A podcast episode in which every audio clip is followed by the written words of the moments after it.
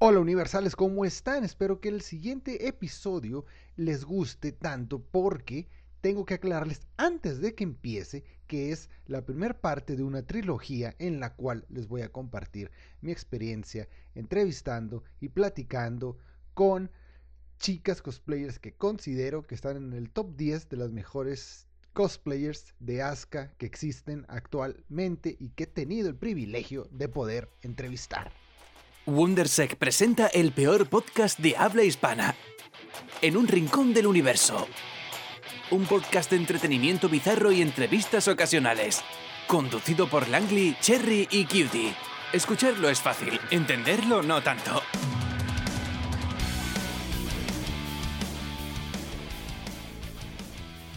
Hola universales, ¿cómo están? Espero que se le estén pasando de poca madre. Como ya leyeron en el título de este episodio, otra vez contamos con la grandiosa participación de gente muy importante, talentosa y exitosa. Así es, no es clickbait, de nuevo, acostúmbrense a tener este nivel de personalidades que nos van a estar acompañando, pero antes de pasar a lo que grabamos con esta hermosa persona, tengo que aclararles que el formato de este episodio es algo diferente, ya que nuestra invitada es la primer persona de no habla española que se presenta al podcast. Entonces, si batallan un poco, estén al pendiente en nuestras redes sociales porque vamos a subir un video en el cual vamos a activar los subtítulos y si no, esperemos que les guste esta dinámica en la cual nosotros seguimos hablando en español, pero dejamos que nuestra invitada sí conteste en su idioma natal para facilitar las cosas. Dejando esto aclarado, con ustedes se encuentra la grandiosa cosplayer, cosmaker, artista, cantante, escritora, dibujante, Ah, ¿qué más puedo decir? Dejamos que ella se presente. Hi everyone! Thank you for having me.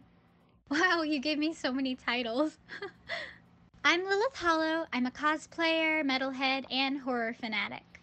The name Lilith Hollow actually came from Lilith the Demoness, but I'm also a huge Evangelion fan, so it ties into that too. Hollow came from Sleepy Hollow, Both names are kind of a representation of my interest. Wow, eso está genial. Eso solo te suma más puntos porque aparte de ser muy linda y talentosa, aparte eres fanática del metal, que eso no es tan común de encontrar en el día a día, a pesar de que va a haber gente que diga que sí. Pero cuéntame, eh, ¿qué tipo de, de, de, metal es el que te gusta? ¿Qué, qué géneros son los que te gustan? O, ¿O qué bandas son las que usualmente escuchas?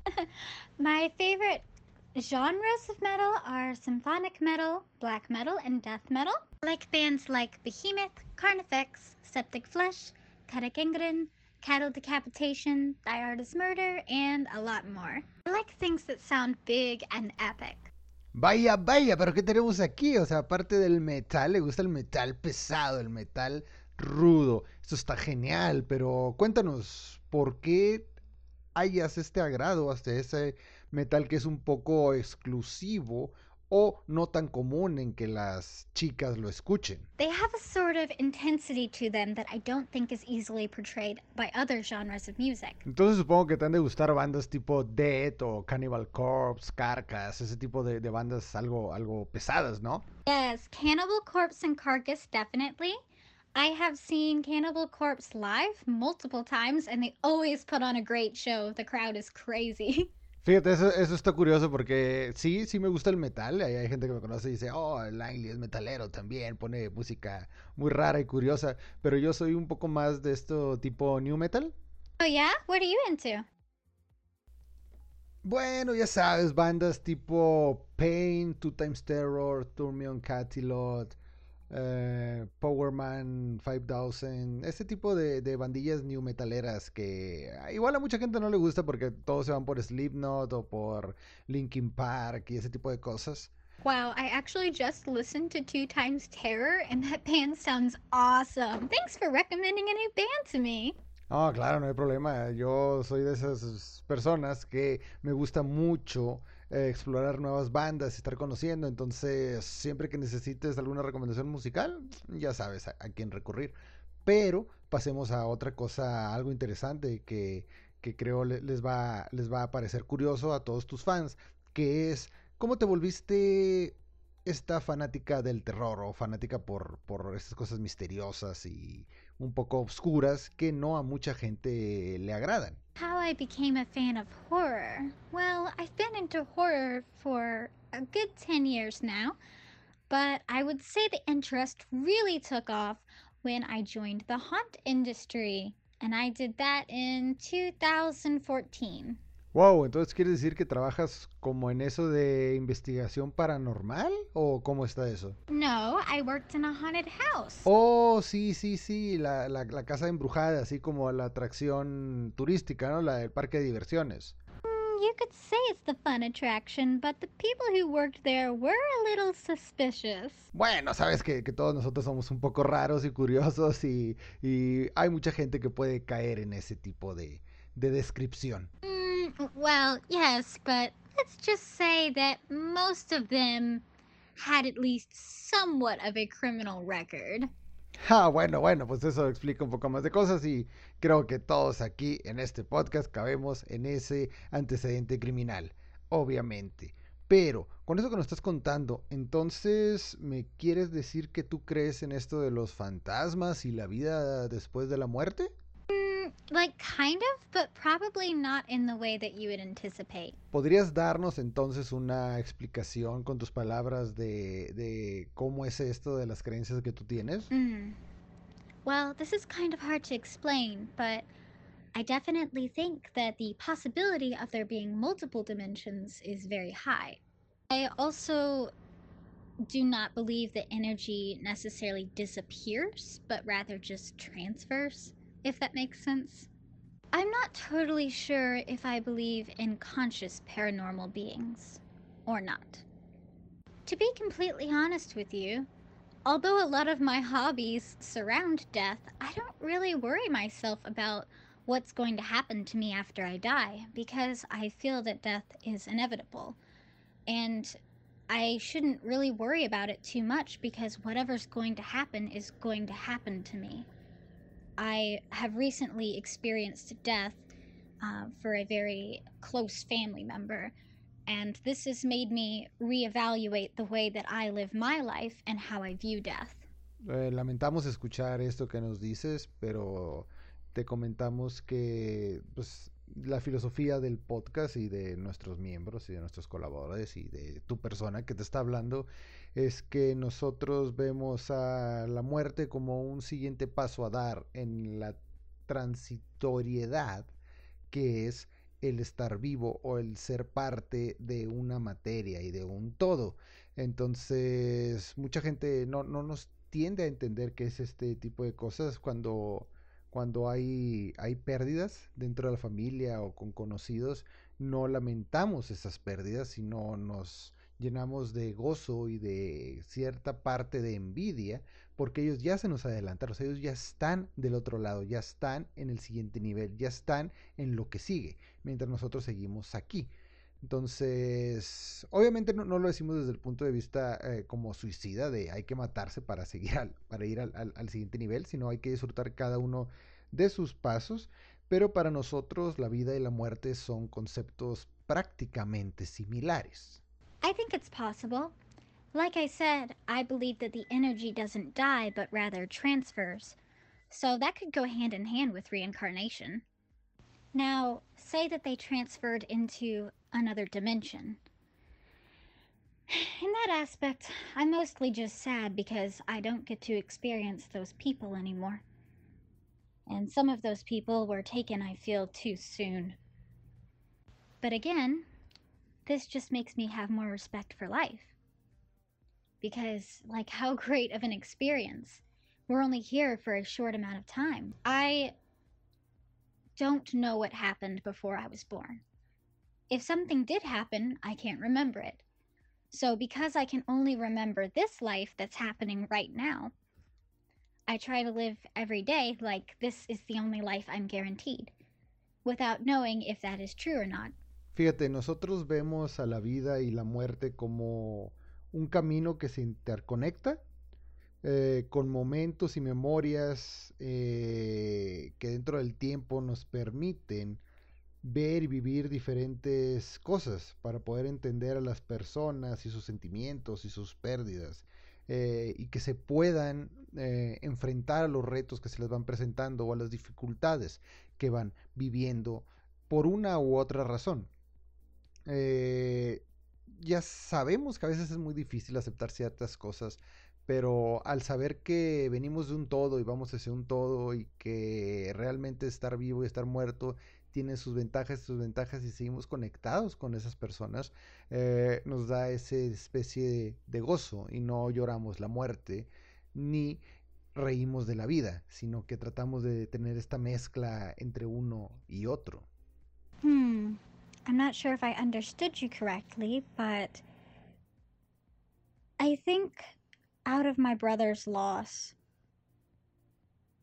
the biggest thing that I gained was an appreciation, a better appreciation for the people that I'm with now and for the time that I did share with him. I think that tragedies have brought our family closer together. I have a blended and divided family, which is hard enough to deal with. But I definitely think that I appreciate and we relate to each other more now as a family.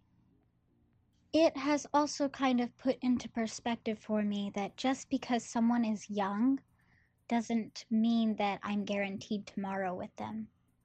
Um, actually, I've recently become a lot more open and genuine, I guess, with my fans. So I'm glad to share a more personal side of me. I feel that a lot of public figures or online figures are too plastic these days, as in they glamorize their life, and it makes it kind of hard to connect with them. Fíjate que agradecemos mucho que tengas la confianza para poder compartirnos esto y abrir abrirte ante los micrófonos de En un Rincón del Universo y ante nosotros aquí presentes y sobre todo porque como te lo habíamos dicho en las sesiones previas y respecto a esto que estás diciendo de, de que se siente un poco falso ciertas ciertas imágenes de personas dentro de las redes sociales o del internet eh, este es el punto de hacer este tipo de entrevistas, de este tipo de colaboraciones, de este tipo de invitados, que los fans o la gente que está interesada en el trabajo que estés haciendo se dé cuenta que atrás de la figura, atrás de la cara bonita, atrás de, del bonito Instagram, del bonito Facebook, del cosplay, del personaje, hay un ser humano. Y ese ser humano tiene valores, tiene sentimientos, tiene pensamientos, tiene todo un mundo que está viviendo día a día al igual que una persona. Eh, no es eh, idolatrar al ser como tal, sino más que nada es humanizarlos, porque hay mucha gente que deshumaniza a las personas y cree que son perfectas y que tienen vidas, como tú dices, plásticas, que, que, que nada les sale bien. Y realmente apreciamos mucho que nos tengas este nivel de confianza para compartir esto que nos has estado diciendo. I think I understand what you're saying. I find that it is important to treat your fans as the people that they are, rather than a number, if that makes sense. One of the things that I really enjoy doing on my own cosplay page is talking to the people on my page and sharing opinions and helping them with things here and there when I can. Fíjate qué curioso, esa es una de las razones por las cuales me gusta tanto ser fan tuyo, aparte de que, pues, obviamente eres una increíble asca. Ah, thank you. Bueno, y también como te había comentado, pues también soy un gran fanático de, de tu trasero, porque no hay que decirlo. Es cierto, lo acepto. you know, I will say, sometimes I think that my ass is more famous than my face. Bueno, pues no podría negarte eso porque ya sabes que hay mucho, ah, muchos adolescentes calientes en internet que, que, andan buscando material o andan buscando pues cosas, cosas que hacer, ¿verdad? Pero en mi defensa tengo que decir que sí, en efecto tienes uno de los, de los traseros más bonitos y, y lindos que he visto, sin contar que pues toda tú eres, eres una, una bella dama, una muy linda mujer y aparte una excelente cosplayer y una gran persona sobre todo.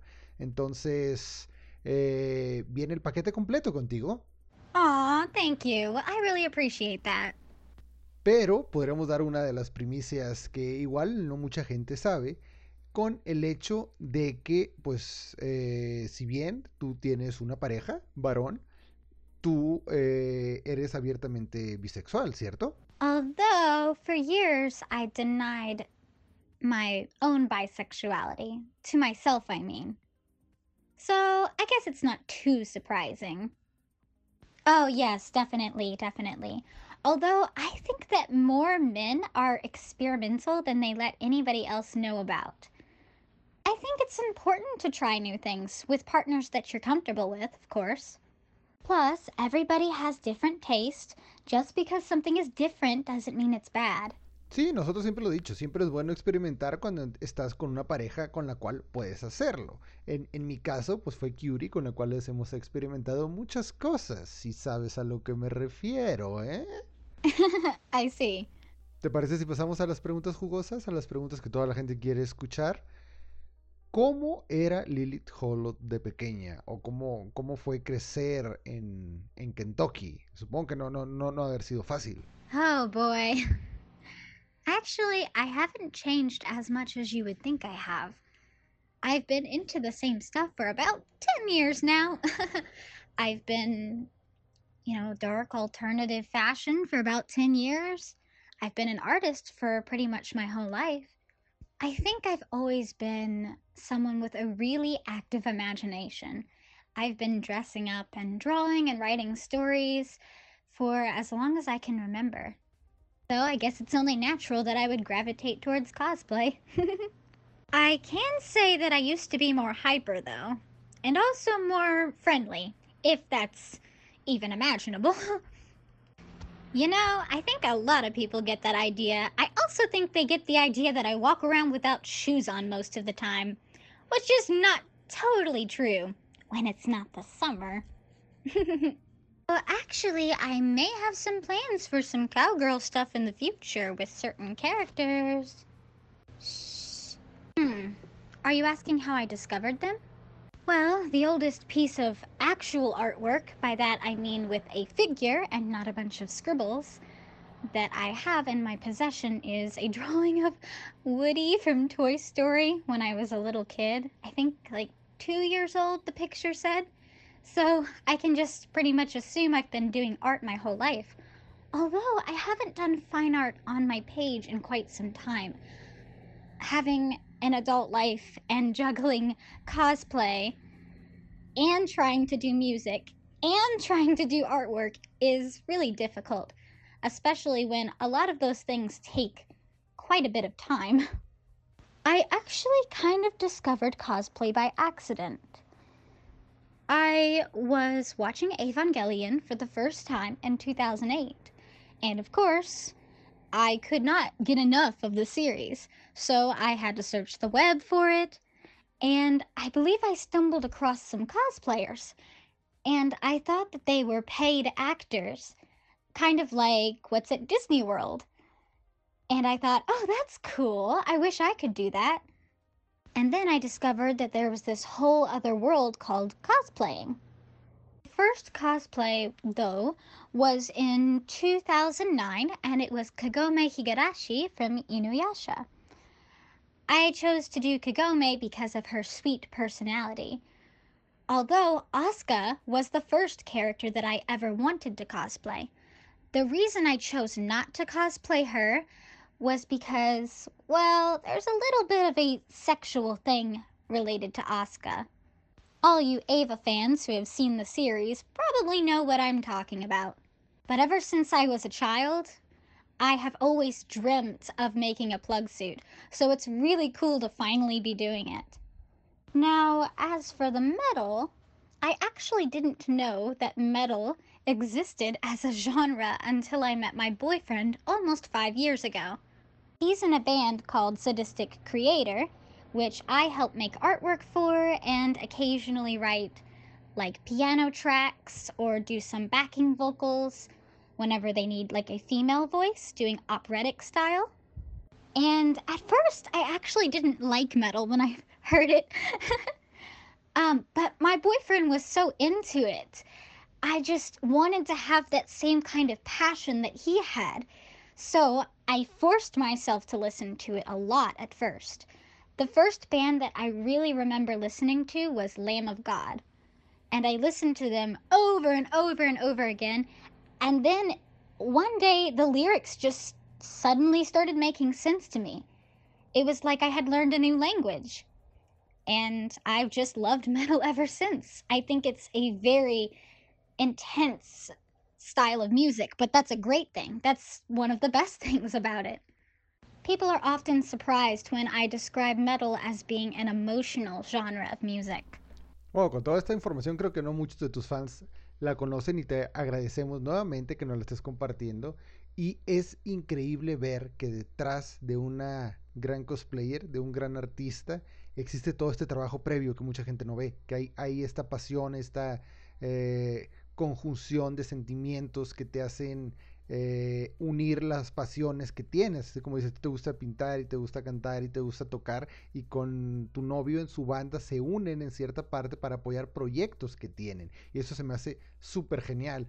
Eh, y, también eh, esta, esta pasión que tienes de que realmente entiendes al personaje, que realmente te gusta la serie, que te apasionas, creo que es ese plus que le das extra cuando haces el cosplay de, de Asuka, porque realmente se ve que no solo es alguien lindo o linda que se viste del personaje y se parece, no, tú sí, tú sí lo llevas como al siguiente nivel o le das ese plus que como fan de la serie y como fan de Asuka se te agradece mucho.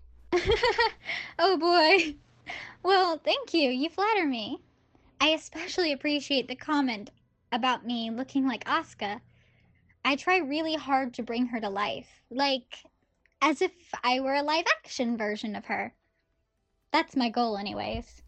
Y creo que hablo por muchos de tus fans que estás por el camino correcto porque sí sentimos que seas esa versión live action que tanto desearíamos ver. Thanks. You know, I just try to be myself. Lilith Hollow is a stage name only because I thought my real name wasn't creative enough. I felt like Lilith Hollow better described the kind of personality that I feel I have inside, if that makes sense. As a cosplayer, I don't just think of myself as a model. In fact, that's probably the lowest thing on my list. I think of myself as a creator and an artist first. I like to learn how to do new things. I like to build things. I'm really only proud of a cosplay when I feel like I've put in all the hard work and time myself to make what I'm seeing in front of the mirror. Cosplay is an experience. I wouldn't be as satisfied if I just bought all of my cosplay. Not saying that there's anything wrong with buying all of your cosplay, but for me, it's in the art form for sure. And part of that definitely includes acting, although I do have stage fright, so acting can be difficult for me. Y todo eso es parte de lo que hace grande a una persona, porque como te había comentado en algunos mensajes que nos hemos dado hace tiempo atrás, eh, yo te considero una cosplayer profesional, pero déjame explicarte el por qué profesional, porque muchos van a decir, wow, o sea, ella ya vive de hacer cosplayers, ya le pagan por ir a convenciones y eso. No necesariamente, porque para mí un cosplayer profesional o un cosplayer pro, como le quieran decir, es aquel, aquella persona que, se, que le apasione lo que está haciendo, el, el, el crear el personaje, el elegirlo, el ver los detalles, el ser minucioso, en, a pesar de que lo saques y que la gente le guste, que sigas buscando dar ese extra, ese plus.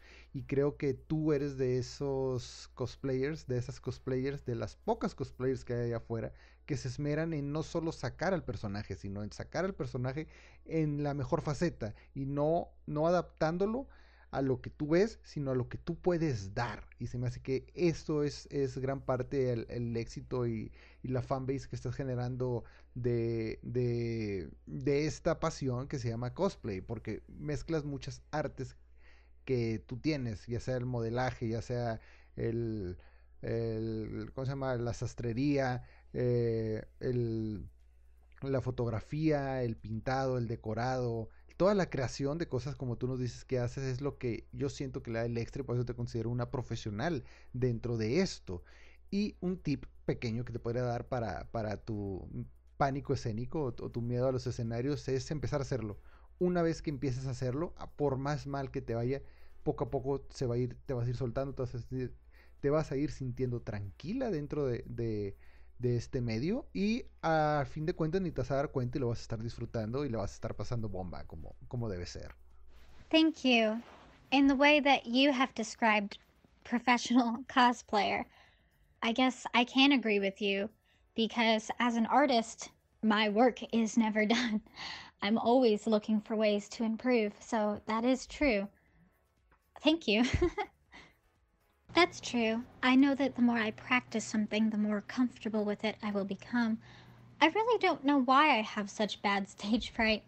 Even when I do live stream videos, when I'm trying to do something like play the piano, even songs that I've written myself, I will have trouble playing them, even though I wrote the song, because I have stage fright. I get nervous. and then I start to forget Something that I feel has definitely helped me overcome stage fright when it comes to playing characters, though, is trying to embody the character. Instead of memorizing lines from the character, I try to figure out what makes that character tick. I find any way I can to relate to them. Essentially, I'm melding my personality and my experiences with theirs. And with Asuka, this is actually quite hard. Uh, from an outside perspective, I thought, I'm nothing like Asuka. I feel like I'm a very positive person and I'm quite nice. I also haven't experienced half of the things she has. That's great. you know, I actually find, though, from experience and talking to people, that a lot of the people who play Asuka or have adopted her in some way do so because they see a part of themselves in her. She is one of anime, not even just Evangelion, but anime's most relatable fictional characters. I truly believe that because we've all been there. That's something I love so much about Evangelion the characters are unashamedly human. They show a humility and a vulnerability that most fiction kind of glosses over. Eva forces you to look inward when watching the show. Fíjate, precisamente eso que acabas de explicar es lo que mucha gente no entiende, el cómo te relacionas y te identificas con un personaje, pues sí, eh, en principio ficticio, pero que representa más allá de las cosas que se ven en la, en la imagen. Esa idea que representa, esa idea que plasma, es lo que, es lo que realmente trae. No por nada soy fan de, de, de, ese personaje y adopté usar su, su apellido como nickname, ¿verdad? Pero a todo esto, ¿no te ha pasado que, mucha gente eh, simplemente te juzga por decir, ah, te gusta una niña de 14 años, eres un pedófilo? You know, I've heard people say that. That in liking Asuka so much, it makes you something of a pedophile. And I would highly disagree with that. Even in putting her in a sexual light, because let's be honest, first of all, the show does have quite a bit of a sexual tone for Asuka, and rightly so, in my opinion. And let's be honest here, I have a dojinshi for Asuka, and let's just say it's not appropriate for all ages. However, in my defense, this character has been around longer than me. She has grown up with me. I think of myself as an adult, and I think of her as an adult. These characters are immortal, but I am not. I, in a way, embody them in my mind. Does that make sense? Oh, no, no, no, don't say that. Actually, I think that. Well, it's just kind of rare to meet people that are willing to connect with others on a deeper level. So maybe that kind of thing is attractive. I also heard people making the argument, back on the whole Asuka and pedophile thing, that being attracted to a 14 year old's body is pedophilic, which in reality, in the real world, yeah, it is. But take me, for instance. I have a growth hormone deficiency. My body hasn't changed in 10 years. It honestly kind of baffles me that people think that a petite person like that couldn't just exist. And besides, when it comes to a character like Asuka, most people aren't huge fans of her because of her body. Of course, they like it, it's an added bonus, but they're attracted to her, her personality, how they relate to her, you know? Times when I'm watching the original series, I am thinking of that as her past, but not her current self. Does that make sense?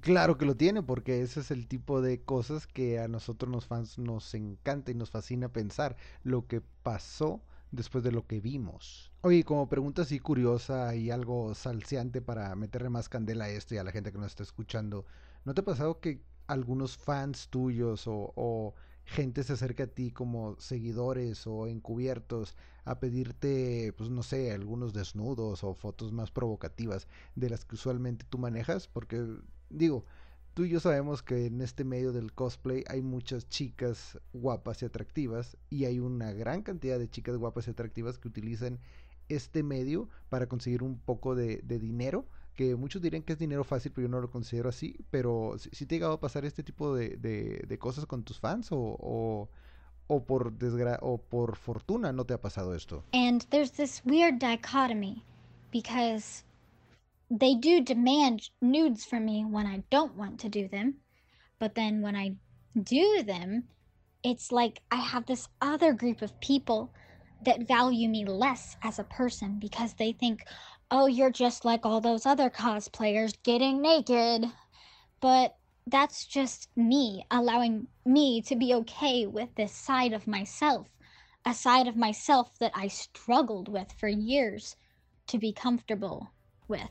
Sí, bueno, pues ya sabes lo que dicen, que no puedes tener a toda la gente contenta, pero ¿qué, qué tipo de opinión tendrías o darías sobre esta tendencia que hay a, si eres una chica y sabes que eres guapa, simplemente te dedicas a comprar cosplays y vender tu imagen o ganar seguidores y no necesariamente hacer nudes, ¿verdad? Pero sí, sí estar generando este mercado en el que semana tras semana estás eh, viviendo de donaciones y apoyos y patrocinios simplemente por el hecho de, de comprarlo. Y, y, no hay esta pasión que, que otras cosplayers sí tienen y que tal vez hace que se opaque este mundo del cosplay.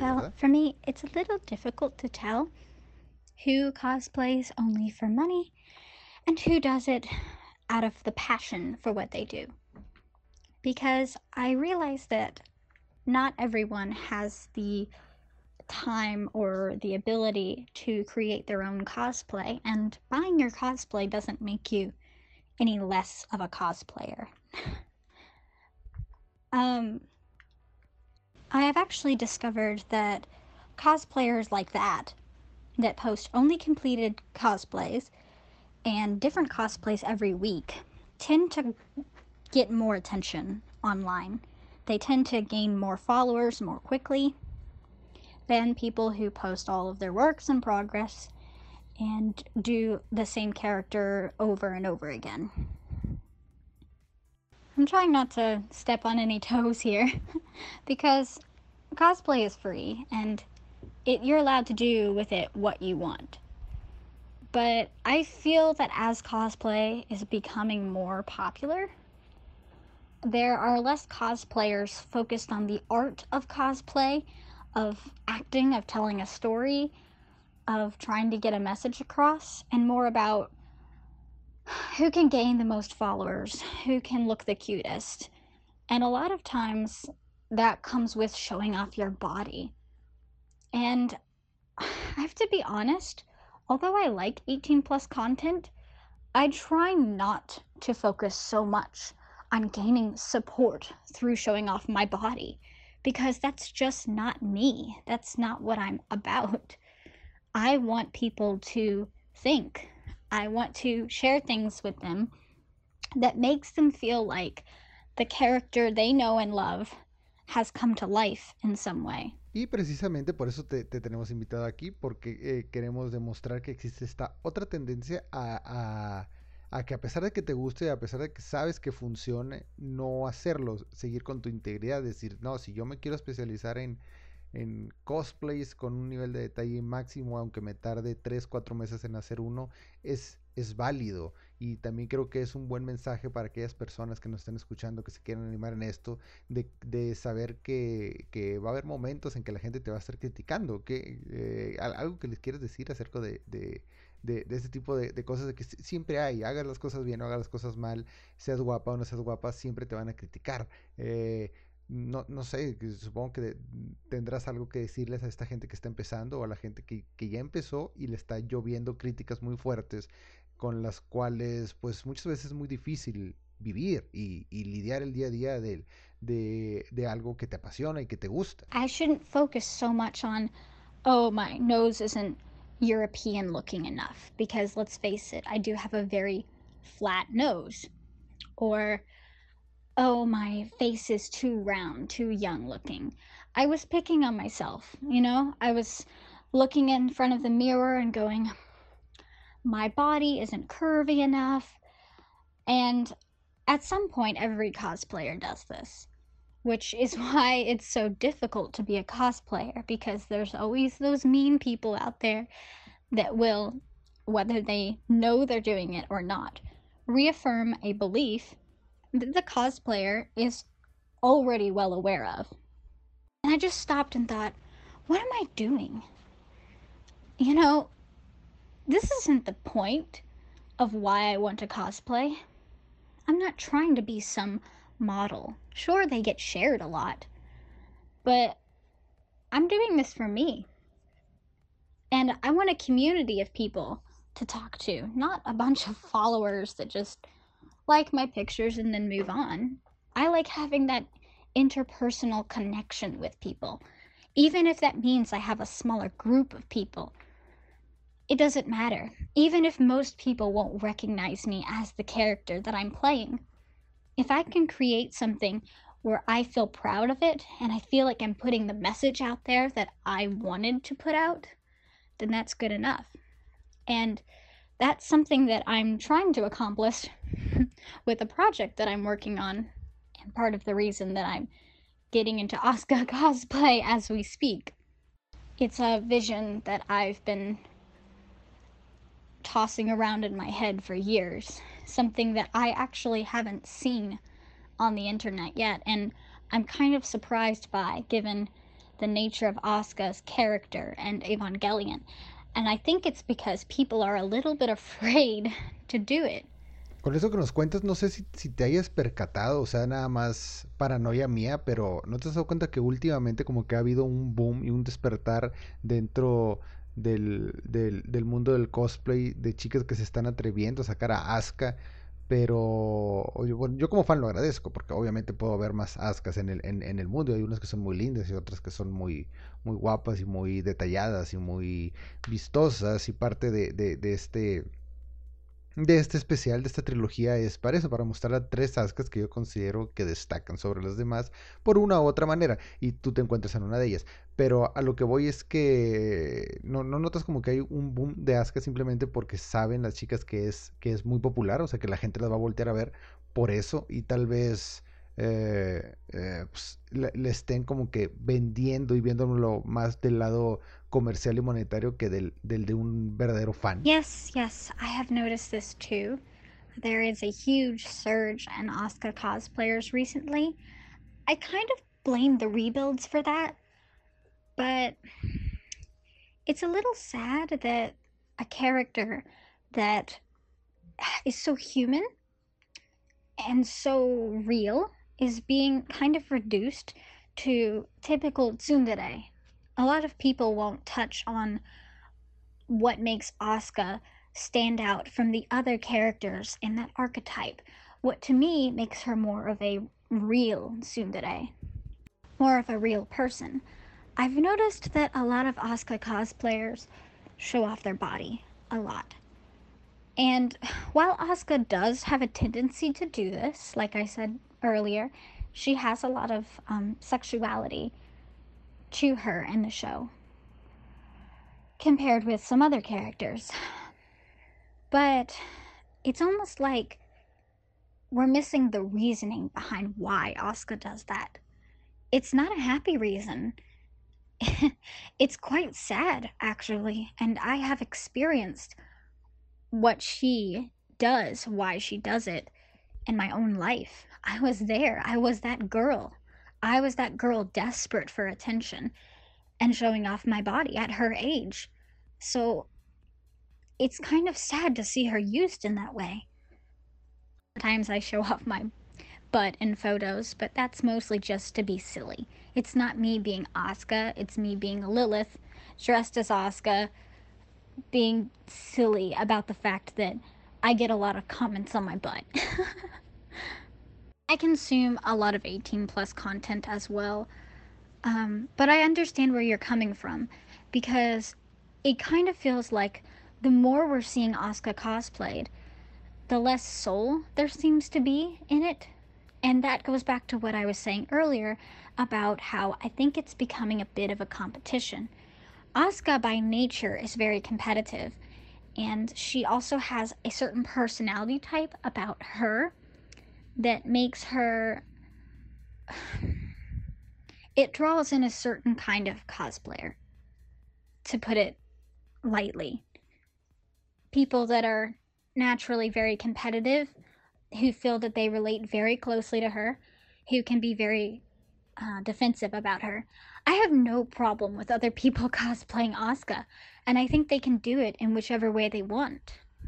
But what I'm trying to put out into the world, and what I know a few of my other friends that play Asuka are trying to do, is more content that focuses on who she is as a character.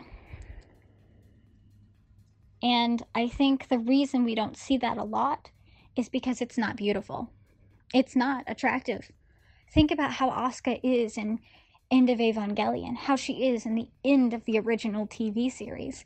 It's sad, it's dark.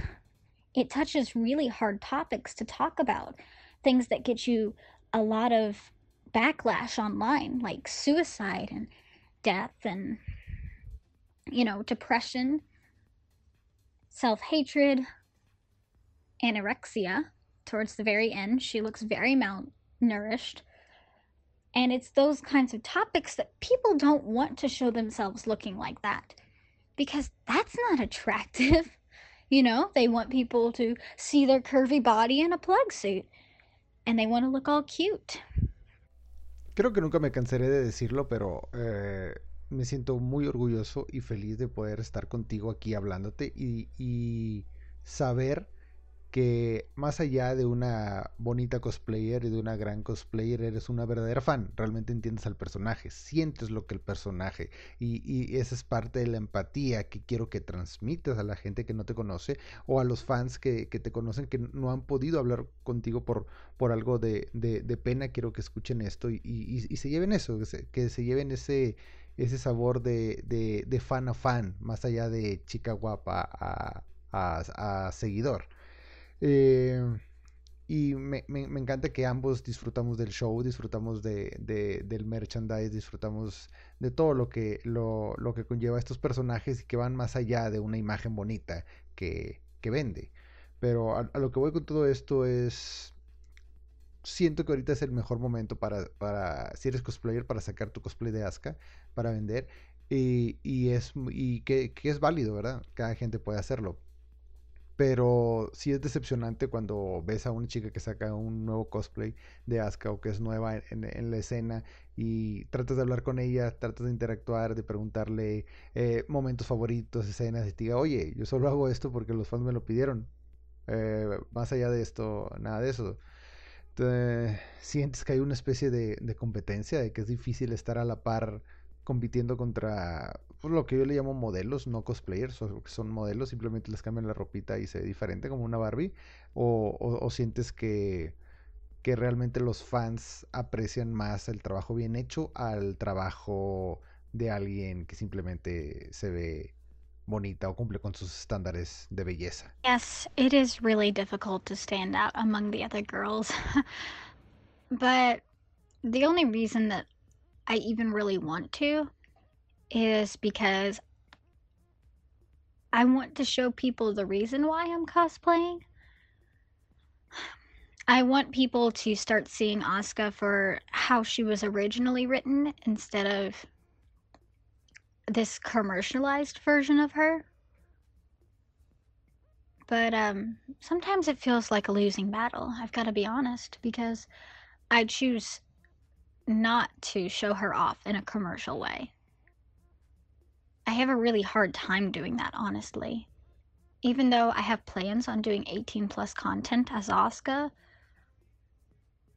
I have a hard time figuring out how or what because it feels wrong in a way. Oh, jeez. yeah, no. No, no, that's not the reason at all for me. You know, I don't think I cosplay any character that I do simply because they're cute or because other people told me to. People suggest characters to me, but I only take their suggestions with a grain of salt because I feel like I have to watch a show and genuinely connect with a character in order to want to play them. I have always wanted to bring characters to life, not just model them. I'm really, really adamant about that when it comes to myself. I don't want to just model. I want to convince people that I am them. That's part of the reason why I have switched over to using a lot of human hair wigs, and also why I try to use more realistic fabrics for my cosplays, because I want to bring that character into our world. I don't really want to step into the anime world so much as I want to convince people that say it's Asuka. Asuka is a real person.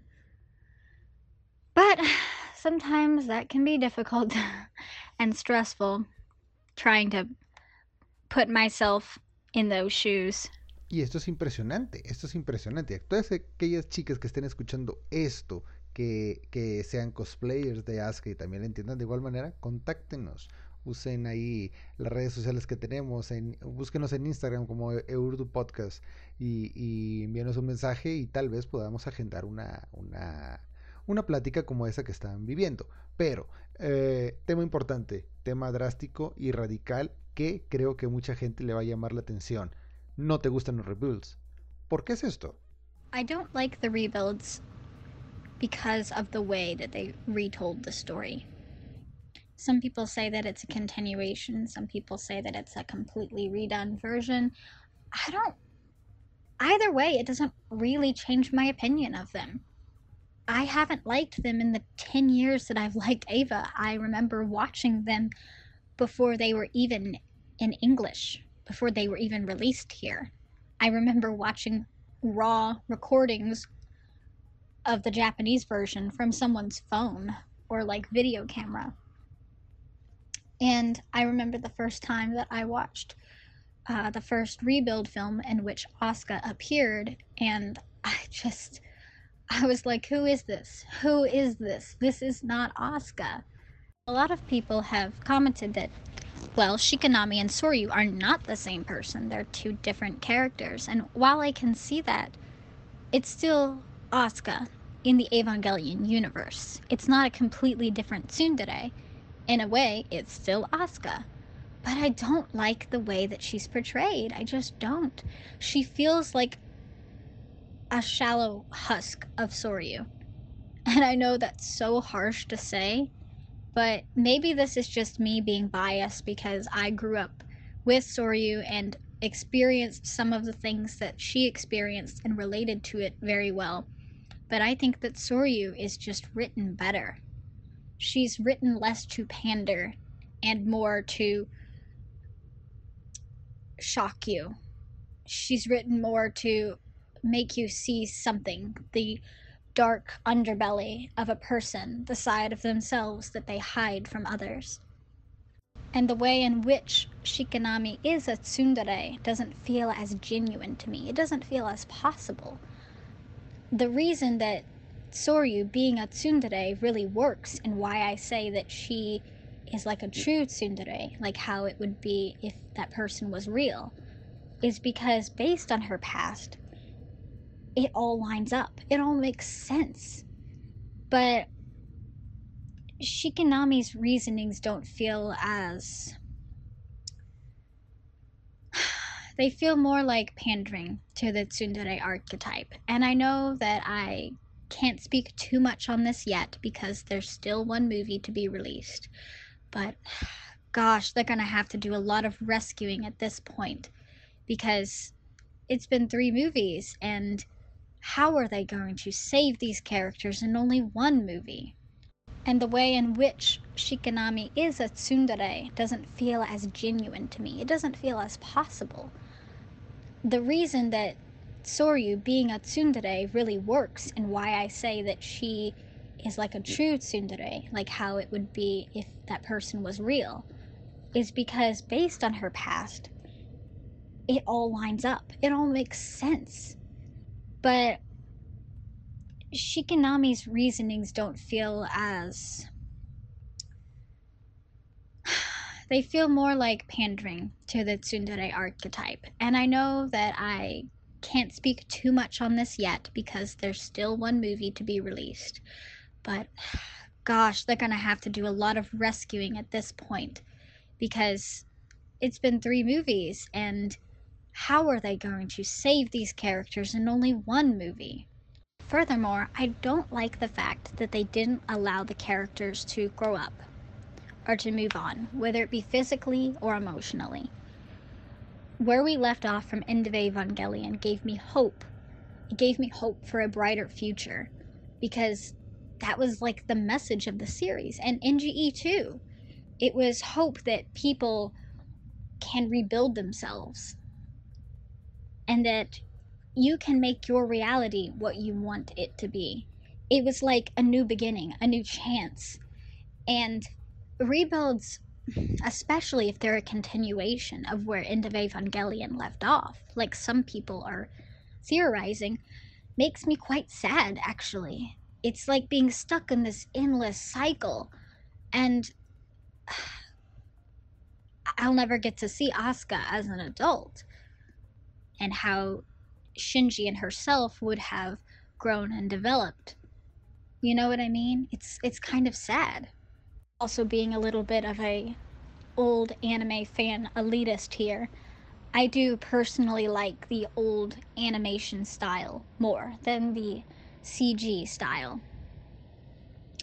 I think that the way specifically that they animated the Evas in the original series made them look heavier, made them look more destructive, whereas in the rebuilds, they kind of easily fly through the air, almost as if they're weightless. And I just don't find that appealing. I love the soundtrack of rebuilds, but I just don't like how different it feels while I'm watching it from the original series. It almost makes me upset because it took something that seemed so human and genuine and turned it into everything else. I'm just being too harsh. But if rebuilds came out first before NGE, I don't think that Evangelion would have the fan base that it has.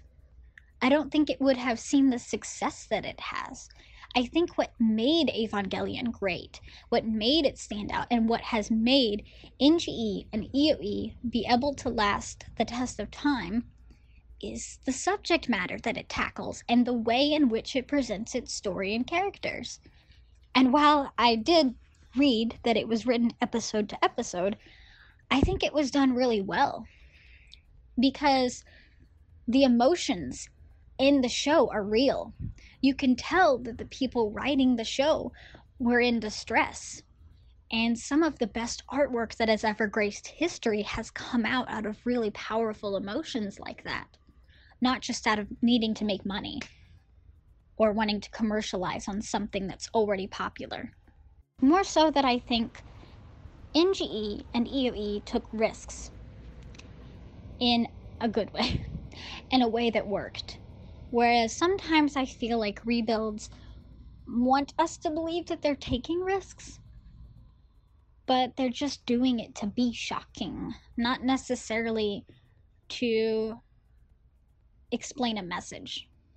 A lot of people never seemed to understand the real message in NGE, a message which, while being carried out in a more violent manner, is also in EOE. And I don't feel that this message has been carried on in rebuilds. The message of being able to con- take control of your own reality. You know, giving the power back to the viewer that even in the darkest of times, while sometimes life can be suffering, it can be worth it too. Fíjate que todo lo que dices es un muy interesante punto de vista y, y en muchas partes concuerdo contigo, pero yo, yo sí disfruté parte de, de los rebuilds, sí me pareció, pues, ya, ya vimos Neon Genesis Evangelion, ahí va a estar, no se va a cambiar, The End of Evangelion, ahí va a seguir, y esto es como, pues, para seguir, seguir ahí con la franquicia, ¿verdad? A mí sí me agrada la idea de que sea de la teoría, ¿verdad? De que es una continuación, es un bucle, se me hace algo muy romántico más que triste. Y, y lo, creo que lo más choqueante para mí fue ver el 3.0. Eso sí, sí fue... Lo tuve que ver varias veces para poder más o menos entrar en contexto de qué es lo que estaba pasando, por qué ha avanzado tanto tiempo y por qué están pasando las cosas que están pasando en la película que vemos. I would say that they tried to overcomplicate rebuilds for the movies, but I would also say that there are movies shorter than the rebuild series that managed to describe message a lot better than rebuilds did. Like, for example, if you've ever seen 1997's Perfect Blue, I think that they used their time very well to describe a story. And I just don't know how they could have made a better rebuild film. I honestly think that they should have left Evangelion where it was. I would have liked to see some concept art come out about after the end of Evangelion, but it's so hard to write past that because the story kind of sums itself up. So, I don't know. To me, rebuilds just feel very commercialized. They do. They feel very commercialized. And I think it's because of that that a lot of the original meaning with the series has been lost. And it's specifically been lost on the new generation of cosplayers. yeah, and I agree. I mean, it would not have been like NGE because otherwise it would have been a remaster, not a rebuild. Whatever they've done with 3.0, they better save themselves from that in the next movie because we're all sitting here like, what is going on? like, I think even the people that like rebuilds are confused by 3.0. But, personal opinion, I just feel like the soul has been lost a little bit from rebuilds. I don't like the way that they decided to tell the story. I wish that they had just left Evangelion the way that it was.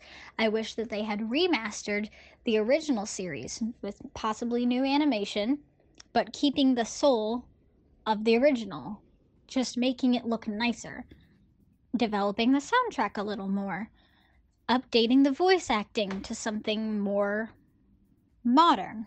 I like the delivery, but there are some parts of it that could be improved. Pues en eso sí tienes razón, fíjate, no, no, no te voy a dejar negar. Pero de las historias alternas, eh, ¿qué te pareció Retake? Ah, retake. I like retake. I find it interesting, but I don't really consider it like another universe or another possibility.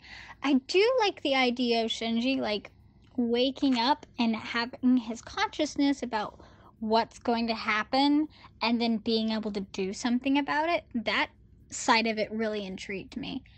And of course, it was nice getting to see Asuka and Shinji finally come closer.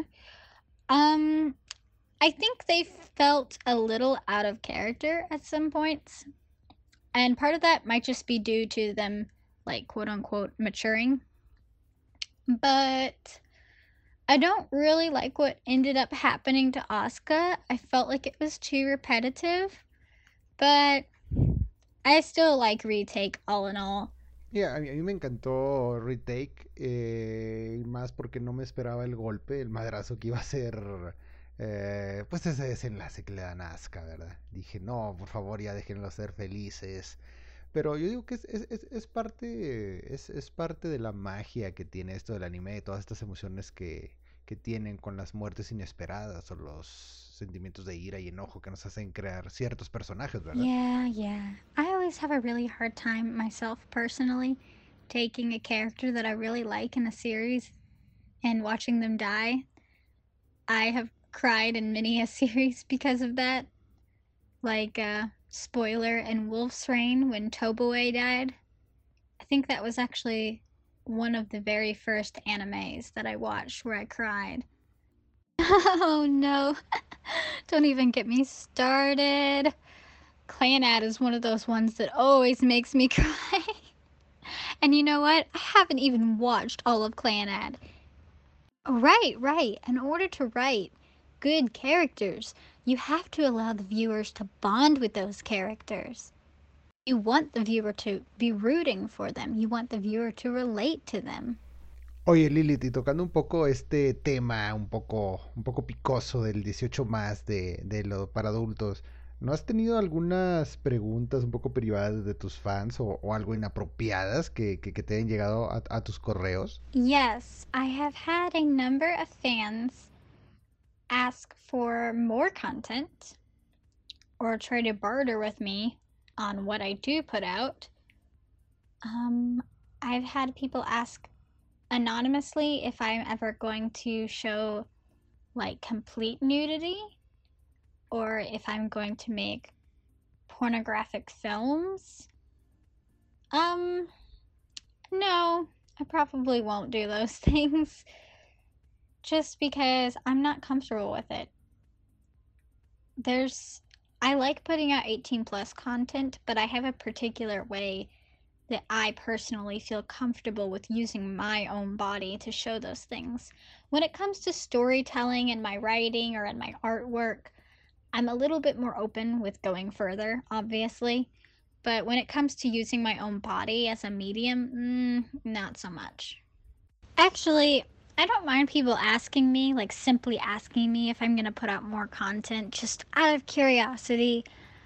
But I think what bothers me is when I get messages repeatedly from people trying to flirt with me or attempting to um, have small talk with me. Though I like talking to people on my page, I'm not really looking to just have small talk with people because there's too many of those kinds of messages. And I barely have time as it is to like respond to all of the comments. I definitely don't have time to be like, "Hey, how are you? How you doing? I'm not doing much. What's up with you?" You know, it's just like it's too much, too much back and forth. It's the kind of thing that you would do if you were on like Tinder and trying to find a significant other, you know? I already have a boyfriend, I have a family, I have a lot of things going on in my life. I have a job and I'm constantly working on projects. It's you know, it's just not something I'm really trying to do. I think the funniest thing that I ever received in a message. you can totally cut this out if you want to, but someone. And I'm so sorry, person, if you're listening, but you have to understand how this message was received by me. I am not going to name names because I don't do that. I don't put people on blast um, even if they are really rude with me. Um, I had a message from someone one month that said, Will you marry me? And then the next month it said, I want to fuck you in the ass. I died. I died laughing. So, at least thank you to that person for um, giving me a good laugh. But yeah, cosplayers don't really appreciate when you send them that kind of stuff.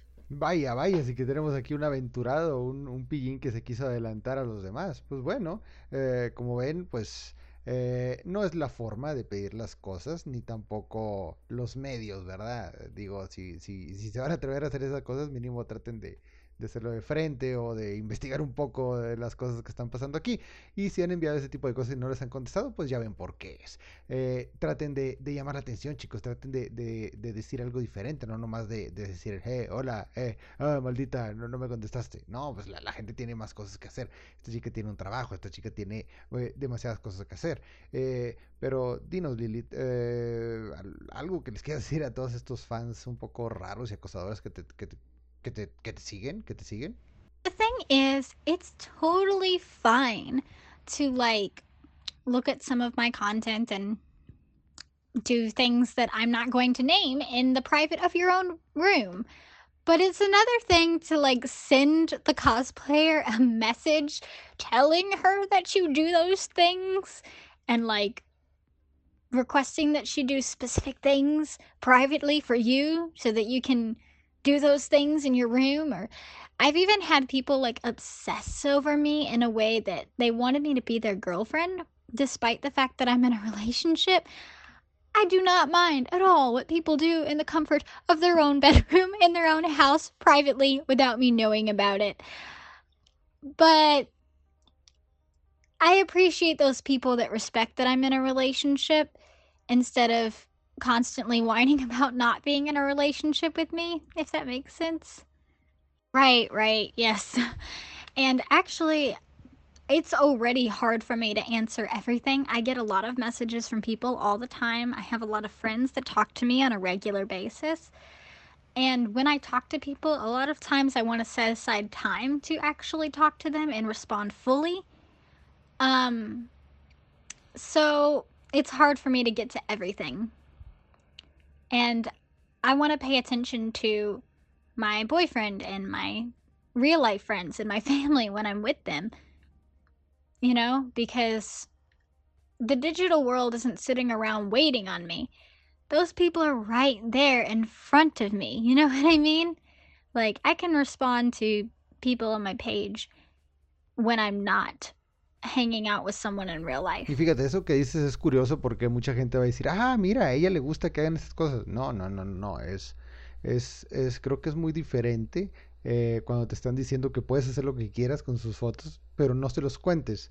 Eso es, eso es cosas personal tuyo, eso es, eso es tuyo, no, no te lo están pidiendo que lo hagas. Aparte, eh, pues entiendan que ella está en alguna relación y necesite necesita un poco de respeto de eso y aparte tiene su vida personal dentro de, de las de las cosas, pero fíjate, eh, hace un tiempo creo que yo le he contado que, pertenecí como organizador o líder de un grupo de un grupo de pues, otakus, de fanáticos del anime y de los cómics y de las cosas frikis, videojuegos incluidos. Y eh, no sé si tengas tú alguna opinión sobre cuando estos chicos llegan a, a, obtener o crear una obsesión algo enfermiza sobre alguna chica o alguna cosplayer en específico y, y dejan de verlas como, como objetos. Se les olvida que son se les olvida que son personas y las empiezan a ver como objetos, corrijo.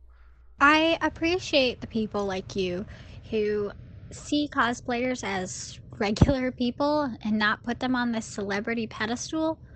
Those are the kinds of people that I'm more likely to become friends with. I already feel pretty uncomfortable with guys um, due to past experiences. So it's taken a lot of courage to, for me to come to the place that I have with my page and being public and allowing myself to have male friends again. Um, it's taken a lot of self growth that I, I've had to rebuild a part of myself which kind of fell apart due to um, past experiences. So, thank you for being one of those people who is respectful and uh, looks out for uh, people on the internet as actual people. uh, yeah, it's it's crazy how some people can get overly obsessed with a cosplayer. It's one thing to be obsessed, overly obsessed with a fictional character, but it's another thing to be that way about a real person whom you don't even know in real life, who has their own life, and more importantly, who is not always playing Asuka or whatever character they are obsessed with them as. You know?